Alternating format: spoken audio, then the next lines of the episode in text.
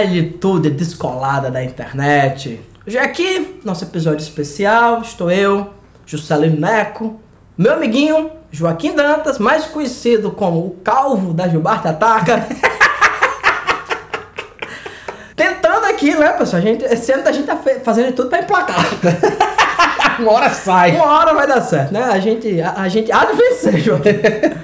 uh, uh, vamos tentar se nada der certo, vamos tentar ser uma coisa de coach, né? Uhum. Se bem que sempre tem mensagem de otimismo no sempre. Selvagem Podcast. Sempre tem positividade. Então, a gente tá tendo esse novo formato, né? Da gente, a, a gente grava o nosso episódio normal, como sempre, como você já conhece, e fazemos aqui a ressaca do episódio, onde damos dicas, né? Uhum. Falando do que estamos lendo, do que assistimos, etc, etc. Lembrando sempre, Joaquim, que não é permitido o quê? Música. E Tênis. Tênis? Sim. Tênis é uma entrada para drogas mais pesadas, como futebol. então, ó, não pode música nem esporte. Perfeito. O perfeito. resto é tudo válido, certo? Então, por favor, Joaquim, sua primeira indicação para os ouvintes. Eu vou começar indicando um livro maravilhoso, assim, absolutamente maravilhoso, que eu li recentemente, chamado The Canon Film Guide, volume 1. Já saiu o volume 2 e tá para sair o volume 3. Eu, teoricamente vão ser só esses três. E basicamente, tá, o livro de 2020 é uma coletânea de resenhas e ensaios críticos sobre filmes da Canon, tá? Ele vai o, o autor Austin Trunick, ele vai fazendo por por época. Então assim, o volume 1, se eu não me engano, é de 1980 a 1984. O volume 2 é de 1984 a 1987. E o volume 3, que não saiu, vai entrar até o fim da Canon, né? Até a dissolução da Canon. Para quem não sabe, a Canon Films é uma produtora de cinema é, que produziu todas as séries maravilhosas que você já assistiu na sua vida, quando você era boy e seu pai tava bêbado assistindo na televisão, provavelmente era um filme da Canon, certo? Todas as continuações do Death Wish, Tá? Aqueles filmes de Brucutu do Charles Bronson. Dead Wish, que já foi podcast. Podcast, Se você claro. não ouviu, você tá chegando agora. Só... Tem muita coisa boa para ver nesse podcast. Só que o primeiro Death Wish é uma obra é. de arte. Os outros são os produzidos pela Canon. O, o, primeiro não é da Canon. Não né? é da Canon, exatamente. A Canon era especialista, inclusive, nisso. De pegar um filme que não tinha por que ter uma continuação e fazer oito. Certo? Então ele... Mas você não tá se referindo a Desejo de Matar, não, né? Não, que não, não precisava. Não, claro que precisava. O terror geriátrico. aliás, o filme de ação geriátrico. Exatamente, exatamente. É uma coisa que precisa ser valorizada. E nessa época era vanguarda. Isso, isso é uma criação da Canon, cara. Hoje em dia você tem Liam Neeson aí, vivendo disso. Ninguém lembra que foi a Canon que inventou isso com o Charles Bronson. O, vai, vai sair agora John Wick 4 também, uhum. né? O Keanu Reeves, ele, porque ele é vampiro. Sim, sim. Mas é idoso também, viu? é verdade.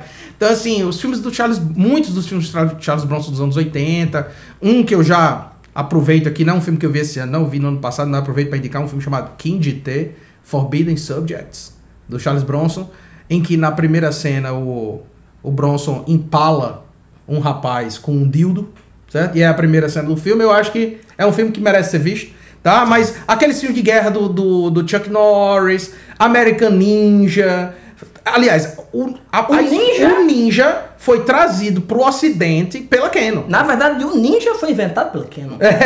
Porque o ninja no Japão é outra coisa. Isso. Esse ninja descolado, esse, esse ninja, ninja, que usa no, no chakra. Na verdade, Joaquim, o ninja no Japão nunca era nem visto. o, princípio do ninja o era princípio esse. é esse, exatamente. Era esse. E o ninja é, da Canon, não, ele é vistoso. É. Ele tem aquele. aquele é o Fran... O, Sabor a ferro. O, nin, o primeiro ninja da Canon é o Franco Nero.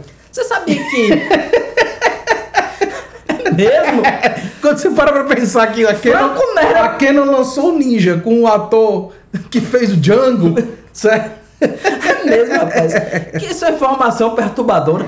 Então, assim, o Canon Film Guide é uma série de resenhas sobre esses filmes da Canon. O que eu gosto muito do Austin Trunick é que ele trata os filmes por eles. Ele nem fala no sentido desse guilty pleasure nem nada, ele entende o contexto em que a Canon surge, entendeu? A Canon é uma pequena produtora, tentando ser uma produtora grande. Em determinado momento, aí no meio dos anos 80, ela se torna a maior das menores, tá? Com, com em termos de, de, de rentabilidade, certo? Para você ter uma ideia, por exemplo, o filme mais vendido em VHS, o número um, era e o vento foi e o vento levou. O número 2 era Invasion USA, do Chuck Norris, Uhum. né? Então, assim, a Canon consegue, principalmente quando entra nesse mercado, eles conseguem consumir aí esse mercado do, do, do VHS, né? Do, do vídeo para levar para casa.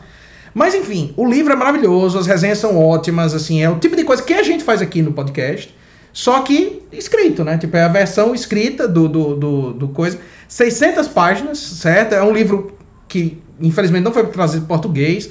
Se você for comprar o livro em inglês físico, é caríssimo, porque você vai comprar, inter- é, enfim, você vai importar o livro. Mas a versão digital você consegue fácil, assim, eu acho que na Amazon tá 25 reais. Ah, muito é a versão bom. digital. E assim, de uma leitura E ocupa- maravilhosa. E ocupa menos espaço. Bem menos, bem menos. E uma leitura, assim, maravilhosa, cara. Eu lia no café da manhã. Eu, eu, eu, como é uma leitura digital, eu botava na TV, ficava tomando café e lendo. E, assim, li, sei lá, velho. Eu lia só durante o café da manhã. Em menos de um mês eu li o negócio. Maravilhoso, assim. Indico demais pra você ter referência de filmes e pra você entender o, essência, o sistema de produção do, do cinema como indústria, assim. Tipo, o cara fala sobre as limitações orçamentárias e tem dois personagens centrais, certo? Que são os, os produtores principais da Canon, que é o, o Menard Angulan e o Oren, Glo e Oren Globus. Que também tiveram a Golden Globes. Que, exatamente, a Golden, a, a, a, Golden Globus, né, que é a Canon depois e tal. Cara, essas duas criaturas são duas das pessoas mais insanas. O Gulan, principalmente, o Menard Gulan, das pessoas mais insanas do mundo, assim. Sim. Por exemplo, você vai ter, só pra dar um exemplo, o caso, tem aquele Clyde, que era aquele orangotango que fez uns filmes com o Clint Eastwood, certo? A Canon... Vo- você tá é, trazendo memórias afetivas. e perturbadoras. A Canon tentou fazer, né, assinar um contrato com o Clyde e tal. E Peraí, ela tentou assinar o contrato com o orangotango. é isso que eu ia dizer. Quando eu digo essa informação, você tá pensando o quê? Que tem um treino, alguém que é dono do orangotango e Sim. não, não, não. O Menar Angulan tentou vender o plot do filme para o orangotango numa reunião. que a galera falou. E de repente começou a notar o Gulan descrevendo o filme pro macaco. Não, aí você vai interagir com o Bud Spencer, que vai ser ótimo essa cena. Ele é esse tipo de cara, certo? Esse tipo de cara. E- e Esse é o tipo de gente que o cinema precisa. Exatamente, Uma exatamente. pessoa que está completamente desvinculada da realidade. Exatamente. Mas aí, por outro lado, você pensa, por exemplo, o último filme do John Cassavetes, ah, discutivelmente um dos melhores filmes do John Cassavetes, foi a Canon que produziu. A Canon produziu o filme do Godard. A Canon Sim. produziu. Todo mundo, eles pegavam muito assim. O ator tá em declínio, é um diretor no fim de carreira. E eles davam a oportunidade desses caras continuar trabalhando. Abaixo orçamento, beleza, mas esses caras continuavam trabalhando. E você vai ter É tipo a Record. exatamente, exatamente. Só que com um pouquinho mais de perversidade, Sim. um pouquinho mais de selvageria, E um pouquinho me- mais de, mais de violência, um pouquinho mais de ninja E menos bispos. e menos. bi- O que é ótimo. Sim, sempre melhor. Sempre melhor. Então, assim, indico demais a leitura do Canon Film Guide. Vou começar agora o volume 2. Pra vocês terem ideia, assim, o volume 1 cobre 4 anos da Canon e tem 600 páginas. O volume 2 cobre 2 anos e meio e tem mais de mil páginas. Porque são os anos em que a Canon tava produzindo mais filme. Então, pra, você ter- vocês terem ideias, ouvintes, um fi, um- um- uma grande produtora, um MGM da vida, por exemplo, produzia, nos anos 80, coisa de 10 filmes no ano, por aí. A Canon teve um ano que eles produziram 40 filmes. Filmes. Certo? Porque a ideia dos caras era, a gente produz 10 porque um, dando certo, paga os outros 9. e foram fazendo isso aí. E funcionou E funcionou tempo. por muito Eles tempo. tiveram muito sucesso comerciais. Sim, sim. Ah. Eles só deram errado porque eles enlouqueceram, pô. O, o, o, o grande lance, o que quebrou a Canon, foi que ao invés de continuar sendo aquilo que eles eram, eles cresceram o olho. Que, pra você ter ideia, pô, eles compraram o estúdio onde os caras filmavam os filmes do James Bond. pô. Porra! Pra fazer o que, Juscelino? Eu Pelo amor sei. de Deus. Aí esses investimentos, eles nunca conseguiram, né, dar conta desses investimentos, e aí foi o que levou a Canon à, à falência. É, o que faltou na Canon é um Roger Corman. Se Exatamente. tivesse o Roger Corman fosse o terceiro elemento, o tripé É, Canon. a Canon tava aí até tava hoje. até hoje. Tava, É. tava fazendo paródia do Homem-Aranha. Não, e se você vir os, o que é o cinema hoje, tá? Se você viu o que é o cinema hoje, cinema popular, muito foi inventado pela Canon. Muito. Você vê filmes como esse Invasão à Casa Branca, por exemplo. Uhum. Cara, é, é essencialmente um remake de Invasion USA, do, do, do, do, do Chuck Norris. Com um ator um pouquinho melhor que o Chuck Norris, porque atua, Sim. certo? Com um valor de produção infinitamente maior, mas em termos de originalidade nas ideias, a Canon O é... conceito em si é, É, bom. a Canon é excepcional e o livro do Austin Trunick é brilhante, assim, brilhante, indico demais. Façam a leitura. Perfeito, Joaquim. Esses livros que dão conta assim, dessas resenhas é muito bom de ler também, né? Uhum. Porque como ele vai falando filme por filme, né? Mais fácil a gente tem tanta coisa pra fazer, né? E Isso. fazendo essa leitura espaçada, né? Você não se cansa mentalmente, porque você lê um capítulo e ele é isolado, né? Isso, exatamente. A minha primeira indicação hoje é uma indicação de sempre, né? É, eu tenho uma quantidade absurda de gibis, Uhum. mas eu não me considero um colecionador. Ok. Você nunca vai chegar pra mim e dizer assim, não, eu tenho três versões do Watchmen. Essa daqui é a primeira que saiu em 12 edições. Não, foda-se. Da mesma forma, se eu tenho uma... Pra eu, pra eu mudar um gibi da minha coleção, né? Vamos chamar assim. Uhum. Pra um, pra um... Fazer um update, né? Uhum. É porque a versão que eu tenho tem que ser muito ruim. Ou porque lá. molhou na chuva. Ou porque molhou na chuva, eu compro outro. Mas a, eu acho que a única coisa que eu coleciono de verdade é Dylan Dog. Uhum. Por quê? Porque eu só mantenho, eu só tenho um gibi, ou porque eu preciso dele, porque sou pesquisador da área, ou porque eu tenho algum plano de ler ele depois. Se eu não Uhum. tenho um plano de ler ele depois, adeus. Eu tenho um Dragon Ball inteiro em casa. Por quê? Porque eu já li mais de uma vez. E o Hakusho também. Vou ler de novo, né? Sim. Mas Naruto, eu cometi essa violência contra mim mesmo. e li Naruto inteiro, eu tinha uns 72 volumes. Quando eu terminei o, o, o- último, já peguei, botei dentro de uma caixa e mandei pro você, porque eu, porque eu quero isso na minha casa. Uhum. Mas Dylan Dog é uma coisa que eu sei que eu não vou ler de novo, mas eu coleciono, até porque colecionar Dylan Dog é uma aventura.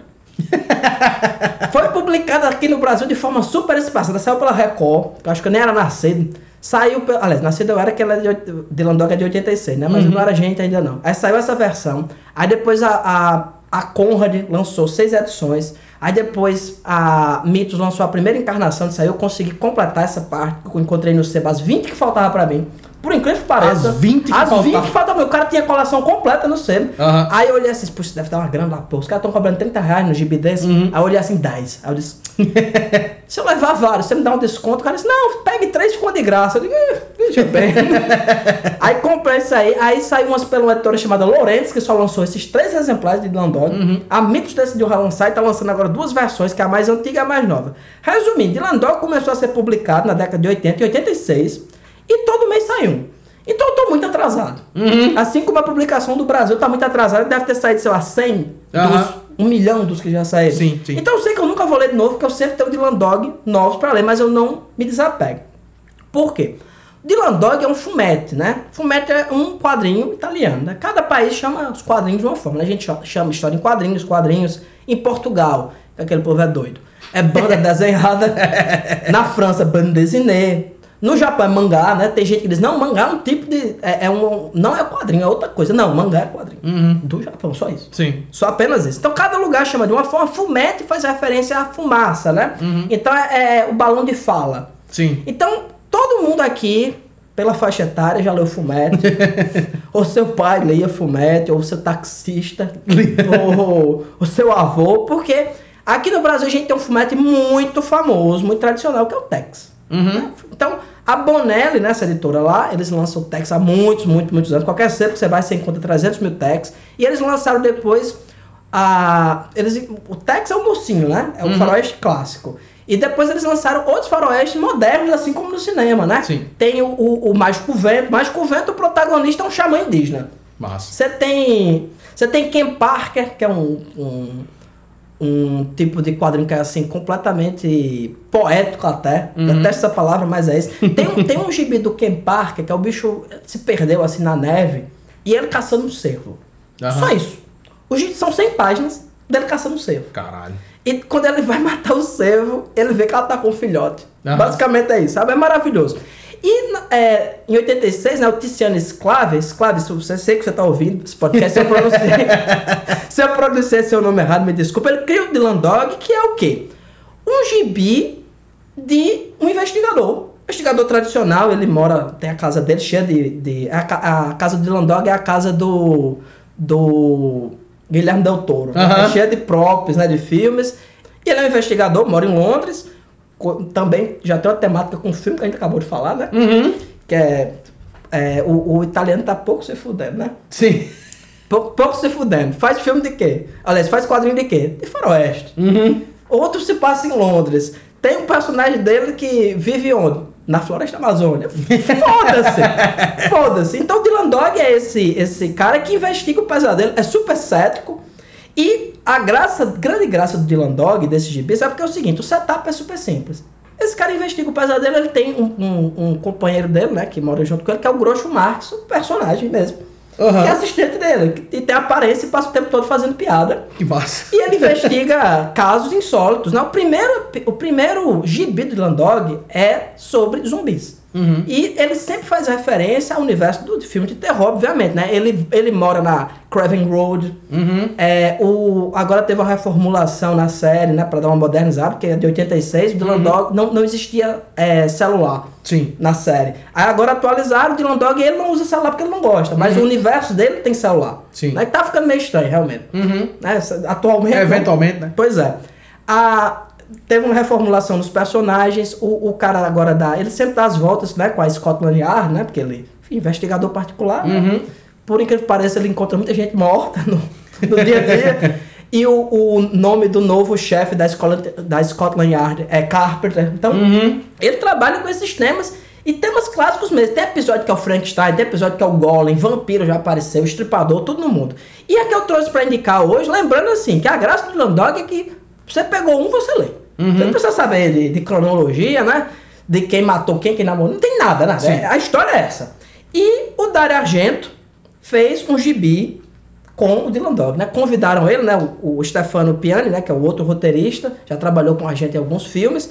é, perguntou se ele nunca teria interesse de, de escrever o Dylan Dog, né? E ele falou que sim, porque o Dylan Dog era o maior ícone do terror da Itália, depois dele. e o gibi chama-se Profundo Nero, lembrando, ou seja, terror negro, né? Terror profundo. Lembrando que o filme que a gente falou é Profundo Rosto. Daí em português ficou. O nome do filme em português é Prelude pra Matar, o nome do gibi é Prelude pra Morrer. É, saiu pela Mito, vocês encontram muito facilmente. É uma história assim, bem, bem edgy, eu vou dizer, uhum. que a gente vê do Dylan Dog, né? Uma coisa com sadomasoquismo, assim. Ah, não vou dizer que tem tantos elementos argentianos, porque provavelmente não foi ele que escreveu. Mas o, o mote em si funciona muito bem. Então a minha primeira indicação é essa, Joaquim. Você tem mais o que para nós? Maravilha. Cara, é, recentemente, você sabe que, tipo, eu imagino que tu também, então todo mundo, boa parte dos nossos ouvintes, eu imagino vocês que também fazem isso, de fazer listas de filmes que você quer ver. Você escuta alguém comentando, você escuta num podcast, é, lê num livro, enfim, ou vê, vê alguma indicação. E Isso aí, Joaquim, é pra quem não utiliza Netflix. não tem o quê? Não, utiliza tem Netflix. Que é a Netflix que escolhe pra você o que você vai assistir. É, então eu, eu, eu, eu evito. É, veja bem, né? Faz bem. E assim, tinha um filme que eu queria ver há muito tempo porque combinava duas das coisas que eu mais gosto, assim, que é eu adoro filme de catástrofe, certo? Tipo, eu adoro que é um, é um gênero que é gigante nos anos 70, certo? Sim. Filme de catástrofe, e tal, adoro filme de catástrofe. Adoro filme de filme submerso, certo? Filme, filme que tem problema com, com submarino ou, ou a galera tá num, num, num, perfurador de petróleo debaixo do mar e dá problema, porque cria essa sensação de claustrofobia. E esse filme, que é o Airport 77, né? Tipo, o Aeroporto 77, que o, cujo nome é 77 só porque o filme saiu em 1977, é sobre um avião que é um avião que está transportando um monte de gente importante, que é um avião super moderno, super novo, tecnológico e tal. E com uma galeria de arte dentro desse avião, certo? Tá transportando de um lugar para o outro. E uma galera decide assaltar essa galeria de arte, então roubar o avião no ar, dá um problema, o avião cai no meio do oceano, afunda, e como o avião foi. é, o design do avião é perfeito, o avião não.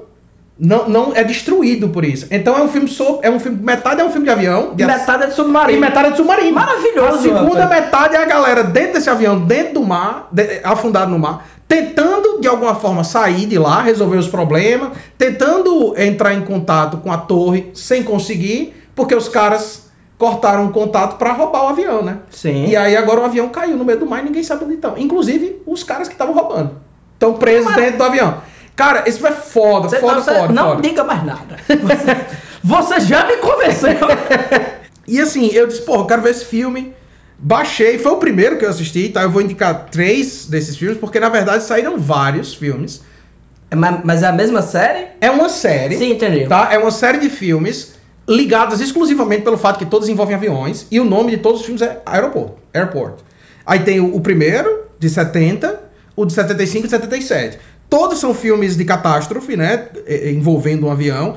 Todos têm um elemento que é muito comum no filme de catástrofe, que é um elenco estelar, assim, tipo. O, o elenco é foda. Eu vou dizer pra você o elenco do, do de 77. O protagonista, o piloto do avião, é o Jack Lemmon, que é o protagonista de The Apartment. Certo? Ele é o protagonista do filme. Já, Você- já tava meio passado, né? já, já. Não, inclusive nesse filme tem muito disso também. no- que é uma coisa que é muito comum dos anos 70, né? Você poder ter um filme cujo, em que todos os protagonistas têm mais de 50 anos. Sim. Certo? Então você tem o Jack Lemmon como protagonista, mas você vai ter Joseph Cotten, que é o protagonista, o vilão, na verdade, de A Sombra de uma Dúvida, do Hitchcock. Uhum. Você tem o Jim Stewart, Caralho. tá? No, no elenco. Estelar mesmo? E você tem, maravilhosamente, o Christopher Lee como um mergulhador, um especialista mergulhador que por acaso está dentro do avião e é uma arma secreta, nesse caso, certo? É. Né? Você Que tem- conveniente, viu? Aí, do, do, do... E é sempre assim, certo? Esses filmes. Eu vou falar um pouco sobre os outros filmes também, porque eu vou indicar os três, na verdade. Dos 70, 75 e 77. Já tá roubando aqui, viu? Aqui nessa indicação. É, é- é porque quando vem emparelhado, pode.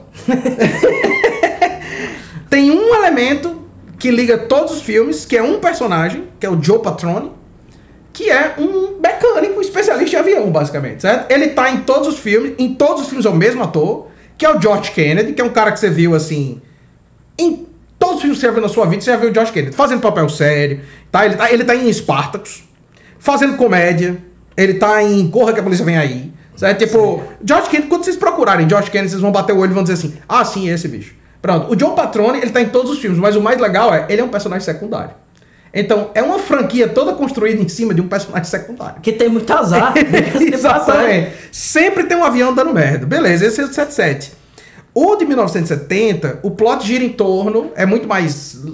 Que é o primeiro, né? Então é muito mais simples, digamos assim. O plot gira em torno de um cara com uma bomba dentro do avião que tá basicamente querendo cometer suicídio. Ele tá querendo explodir o avião com ele mesmo dentro porque ele pagou um seguro pra o seguro ir pra esposa dele porque eles estão quebrados. Certo? Aí, o elenco do de 70. Burt Lancaster, que é um cara que se você já viu, Faroeste Sim. e filme no ar, já viu o Burt Lancaster. Dean Martin é o piloto do avião. Tem a Jean Seberg, que fez o Acossado, do Godard, né? A, a, a mocinha do jornal e tal. A, a, a fe- que no fim a gente descobre que é a Femme Fatal, certo? O- excelente filme também. E o Airport 75, o de- o de 75. O elenco, o protagonista é o Charlton Heston, Porra. certo? O protagonista é o Charlton Heston. Tem a Linda Blair. E foi patrocinado pela Associação Americana do Rio. exatamente, exatamente. Onde Shelton Heston tá? Tem a Linda Blair como uma. uma porque no, de 75 acontece um evento que assim. A ideia é maravilhosa. Um avião, um bimotor, um aviãozinho. Hum. Um tacoteco. É, o cara tá pilotando ele, o cara tá sozinho, tem um infarto. E ele acaba batendo no, no, no, no, no Boeing. E no impacto ele mata os, os, o copiloto e o piloto fica fundamentalmente morto. E agora você tem um avião voando em automático, sem ninguém que possa pilotar o avião. Caralho. E quem vai pilotar o avião? A aeromoça vai pilotar o avião no, usando o fone para se comunicar com a galera na torre. E o Charlton Heston é um especialista em avião que fica se comunicando com essa moça. Eu achei que ela era moça. Eu acho que ia dar um tempero a mais. Dava, dava, dava. Tá bom. Cara, todos os três filmes excelentes. Eu assisti basicamente um atrás do outro. Excelentes, assim, pra quem gosta de filme de catástrofe, pra quem tá afim de ver velhos astros. E eu digo velhos astros no sentido que quando o Charlton Heston fez esse filme, ele já era meio coroa, entendeu? Quando, Sim. Quando o Jim Stewart fez, ele não tá fazendo galã, não. Shelton- ele, Shelton ele faz o velho que é o dono do avião, entendeu? Shelton Heston fez Nascimento da Nação, pô. Diga aí, ele é um dos encapuzados, mas dizem que ele não estava atuando. E já era idoso.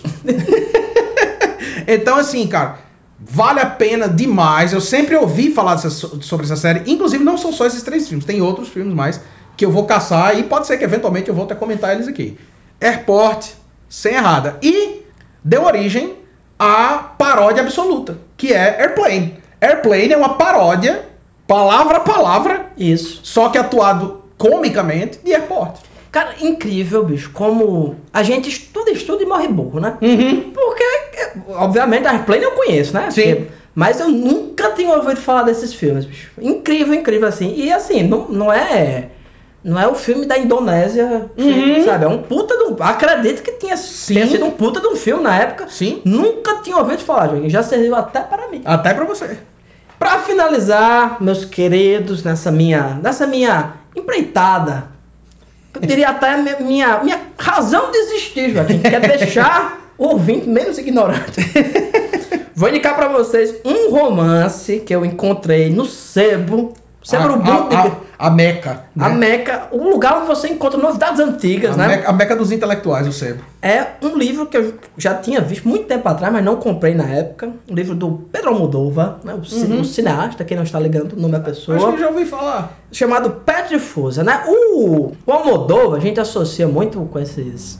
Esse filme de arte mesmo, né? Não tem como dizer de outra forma. Embora o Almodóvar seja um cara que faz filme de tudo, né? Sabe? Tem, já fez comédia das mais extravagantes. Sim, sim, sim, Sempre sim. é um cara assim, super kink, né? Assim, faz, bota umas coisas muito estranhas nos filmes e tudo. Mas acabou se tornando um, um diretor de.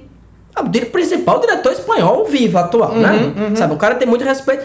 Mas o, o Almodóvar é punk, né? Punk rock, é. Sabe? É o cara que era a- agregado com a chamada Movida Madrilena, né? Que é um movimento que aconteceu na Espanha, mas também teve em vários lugares do mundo quando as ditaduras caíram, né? Quando a gente pensa no de Grude brasileiro, Uhum. né? Ou a própria Boca do Lixo, é isso. Então, antes dele virar cineasta, ele escrevia e escreveu para uma revista chamada La Luna, né? Também fez fotonovela para a clássica revista El Víbora. E basicamente é o que essa esse romance entre muitas aspas, né? Uhum. Ele escrevia é, para a revista um capítulo que contava um dia da, da peste difusa, né? Que é uma, uma atriz pornô internacional.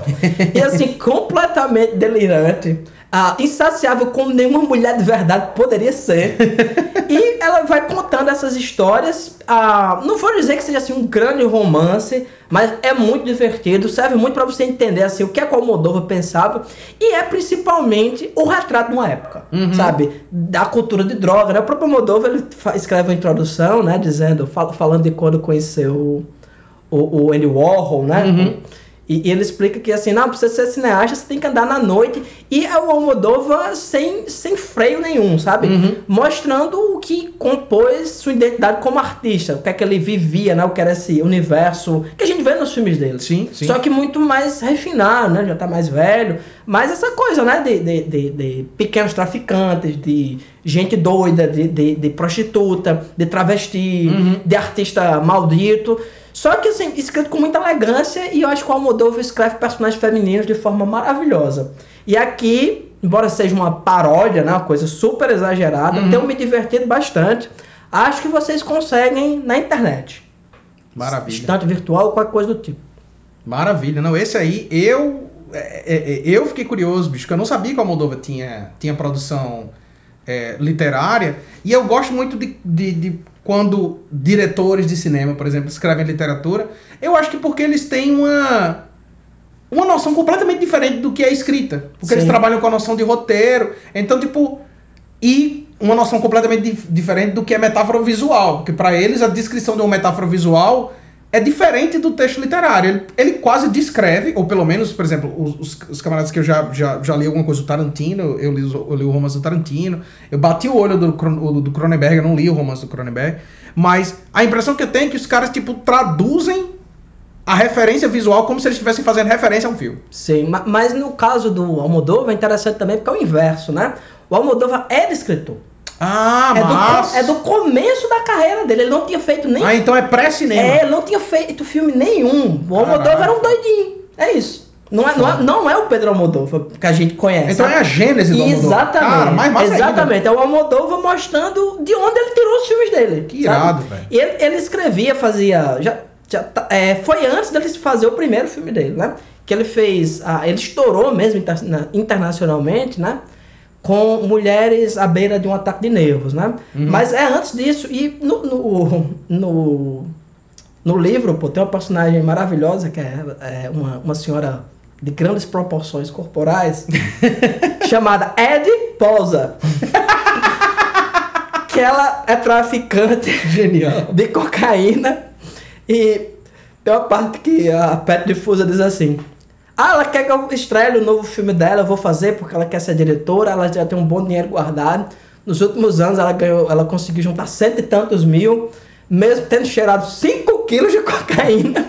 A parte que ela vendeu ainda deu lucro. Rapaz, só esse conceito já é uma maravilha, né? Então, é, é realmente a gênese do que é o. Que Até onde eu sei, ele parou realmente de escrever literatura, né? Só, Uhum. só, só, se, só consolidou esse estilo e foi fazer os filmes. Mas eu acho que o Almodóvar é um cara que teria uma ótima carreira dentro da literatura também. Massa. Então é isso, queridos. Nos vemos em breve para mais filmes, mais dicas, mais dedo no cu e gritaria. Permaneçam selvagens.